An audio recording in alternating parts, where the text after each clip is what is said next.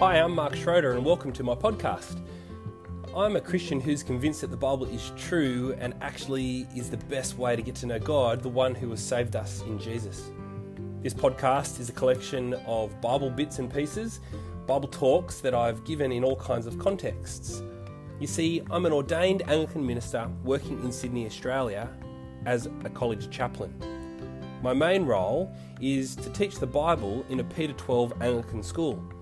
But also, from time to time, I preach in church, I speak at youth groups, or I teach the Bible at other youth events. I hope that this podcast is a great way of you getting to know God a little bit better and helping you to figure out what it means to live for Him because of the saving work of Jesus Christ. Hi everyone, welcome back. Uh, this is my next talk on 1 Peter. Uh, this is 1 Peter chapter 2, verses 9 to 17. Um, this is uh, Peter talking to the exiled Christians, uh, the Christians who are scattered all the way through Asia Minor. Uh, and in this talk, uh, he reminds them that they are God's people, and so therefore are a people of strangers in this world. Um, not only does he tell them who they are, but he also tells them what sort of people they need to be as they live as strangers and exiles and aliens in this world. Uh, I hope you enjoy this next Bible talk. Uh, we're in 1 Peter chapter 2, verses 9 to 17. Uh, let's pray today. Uh, dear Heavenly Father, we thank you that we are saved by grace and grace alone, uh, that while we were lost and dead in our sins, that you have called us to be your very own people. Uh, so, Lord, today as we consider that, uh, Lord, we pray that you would help us to think carefully about what it means for us to be your people in a world that doesn't like you, uh, in a world that hates you and actually shows scorn and ridicule to even us. Uh, Lord, we pray that as we live in this world, as those who don't belong, that you would help us to stand fast in the gospel that we have grasped. In Jesus' name we pray. Amen. Um, earlier on uh, this year, Fletcher was invited to a birthday party at Monkey Mania. I hate Monkey Mania. Hope they're not listening to my podcast. But I hate it. Every time we've gone in the past, like couple, three days later, there's vomiting bugs in our house. It's just a disaster zone. Like, I don't know, all the plagues live there. Um, but I, we went there for Fle- well, this birthday party for one of Fletcher's buddies, and we also had Hudson and Wesley there as well at the same time. And Nicole was doing the good parent thing and talking to all the other parents and, and try and stop, you know, a walking one year old from going into the ball pit in the cage of doom. And so in I went and I followed him. And before long, I found myself sitting in the ball pit as Hudson was playing in the ball pit and having a great time, but at the same time as random kids and also other kids that know me as Mr. Schroeder here from the school going past and going, Mr. Schroeder! And they'd pick up balls and they'd peg them at my head and they'd crash tackle each other. Then they'd pick up more balls and peg them at my head. And I just realized at that moment, I just don't belong here. One of those moments, I just knew it. This is not my home. I wish I was somewhere else. Well, Peter continues in these next verses to describe uh, who we are and to urge us to what we are to do.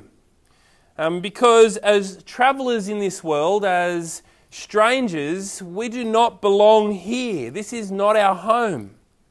And so Peter continues in this book, this traveler's guide for Christians, to actually present a challenge. Uh, for not only are we to praise God for his work of salvation in us, but we are also to submit ourselves to outsiders. In fact, to every authority that is in this world.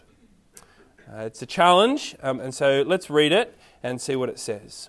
Uh, 1 Peter chapter 2, um, verse 9 to 17.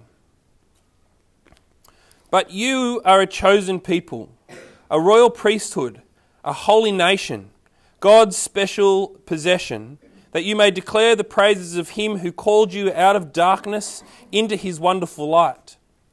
Once you were not a people, but now you are the people of God. Once you had not received mercy, but now you have received mercy. Dear friends, I urge you, as foreigners and exiles, to abstain from sinful desires which wage war against your soul. Live such good lives among the pagans that, though they accuse you of doing wrong, they may see your good deeds and glorify God on the day He visits us.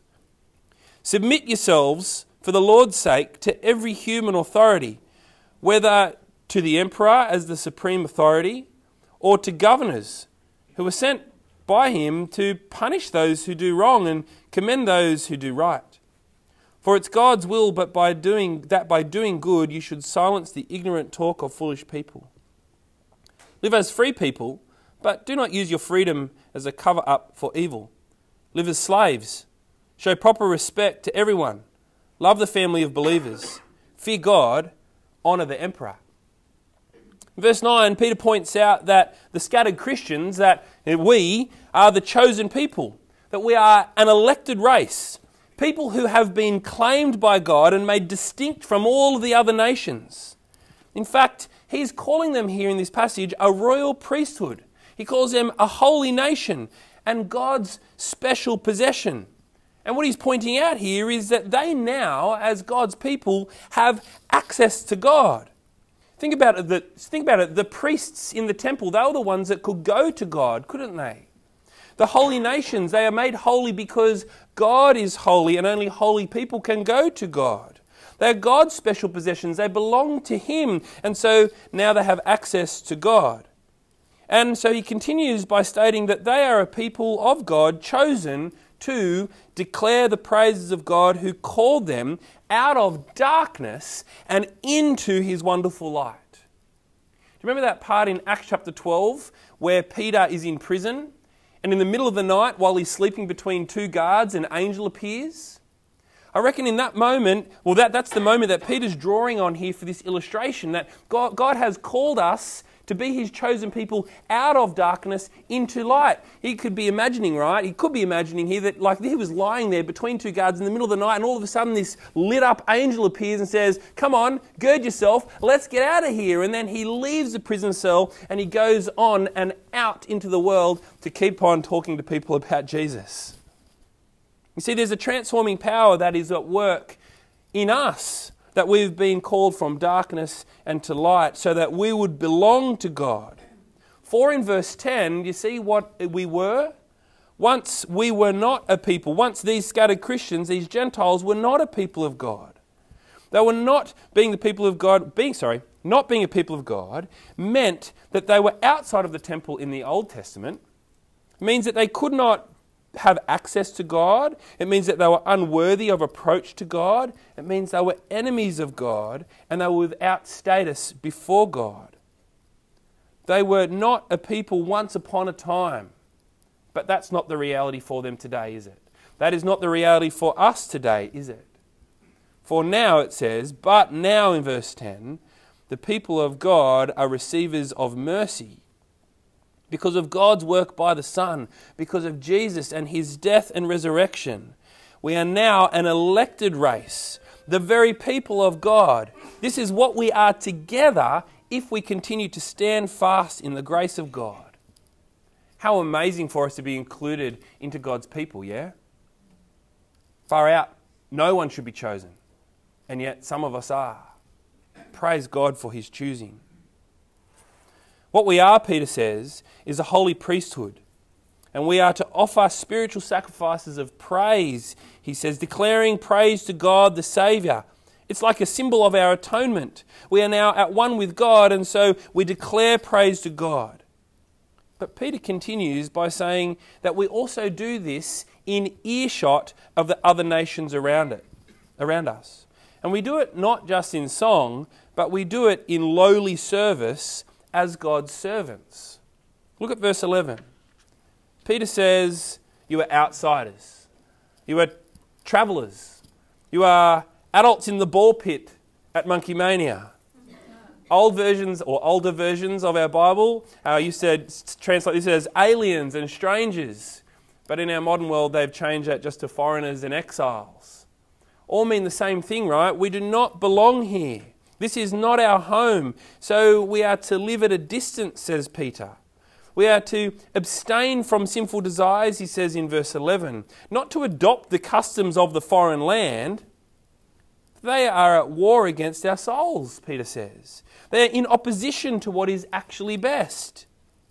Instead, as God's holy chosen people, we are to be out of those things out of the desires of the sinful life and to live such good lives in verse 12 so as to be a witness to the pagans. It sounds harsh, doesn't it, to describe non Christians as pagans?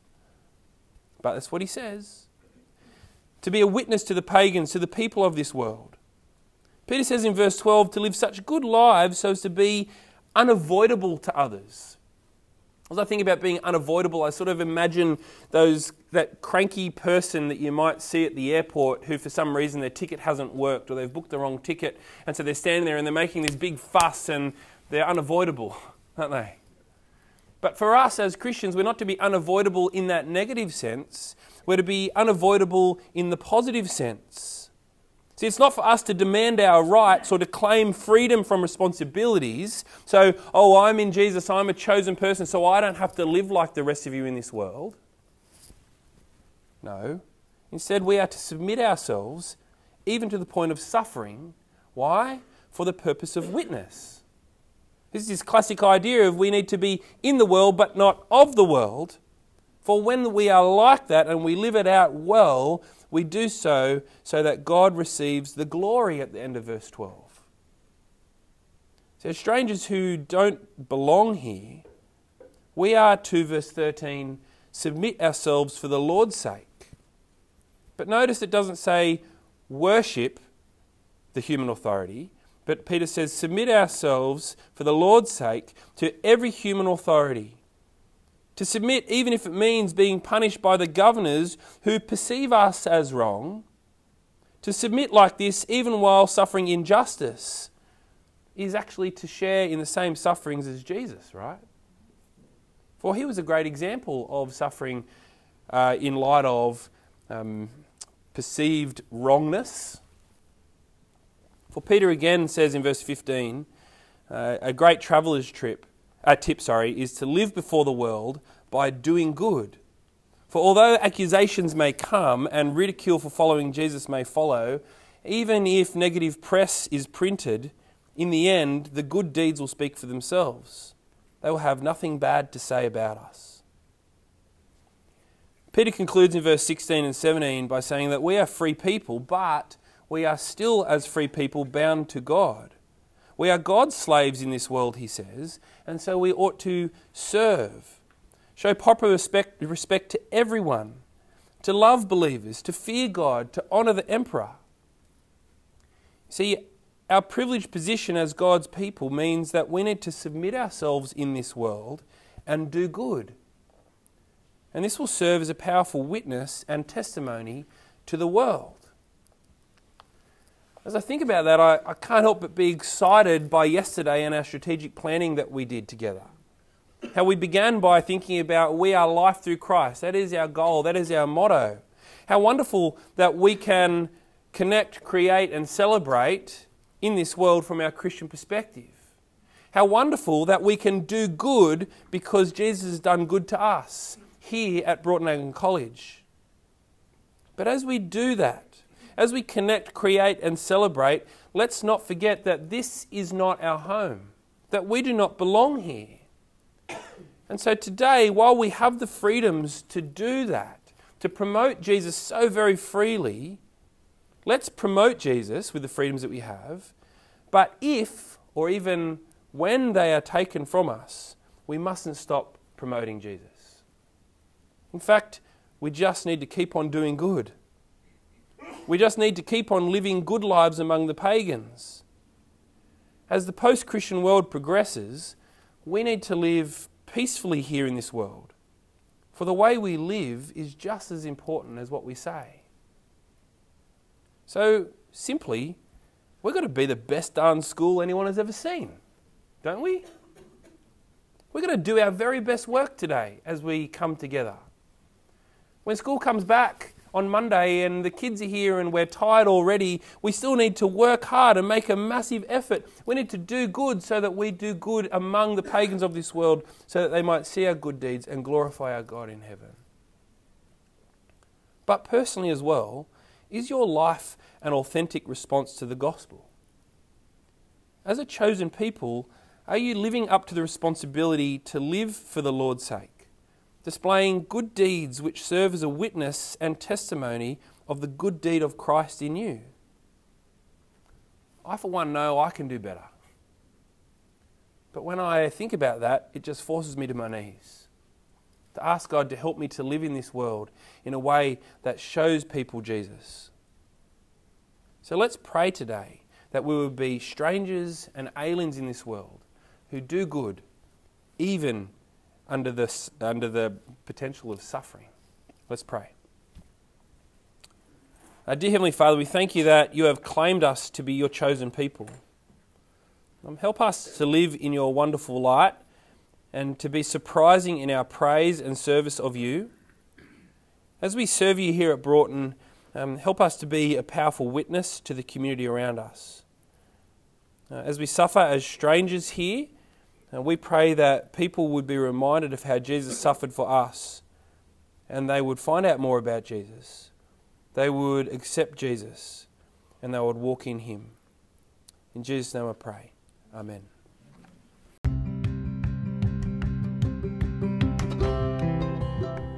Thanks for listening to my podcast. Uh, I hope that was an encouraging opportunity for you to learn something more from God's Word about how He has loved us and how He has saved us and who He calls us to be in Jesus. Feel free to get in contact with me via Twitter at mrk underscore Schroeder.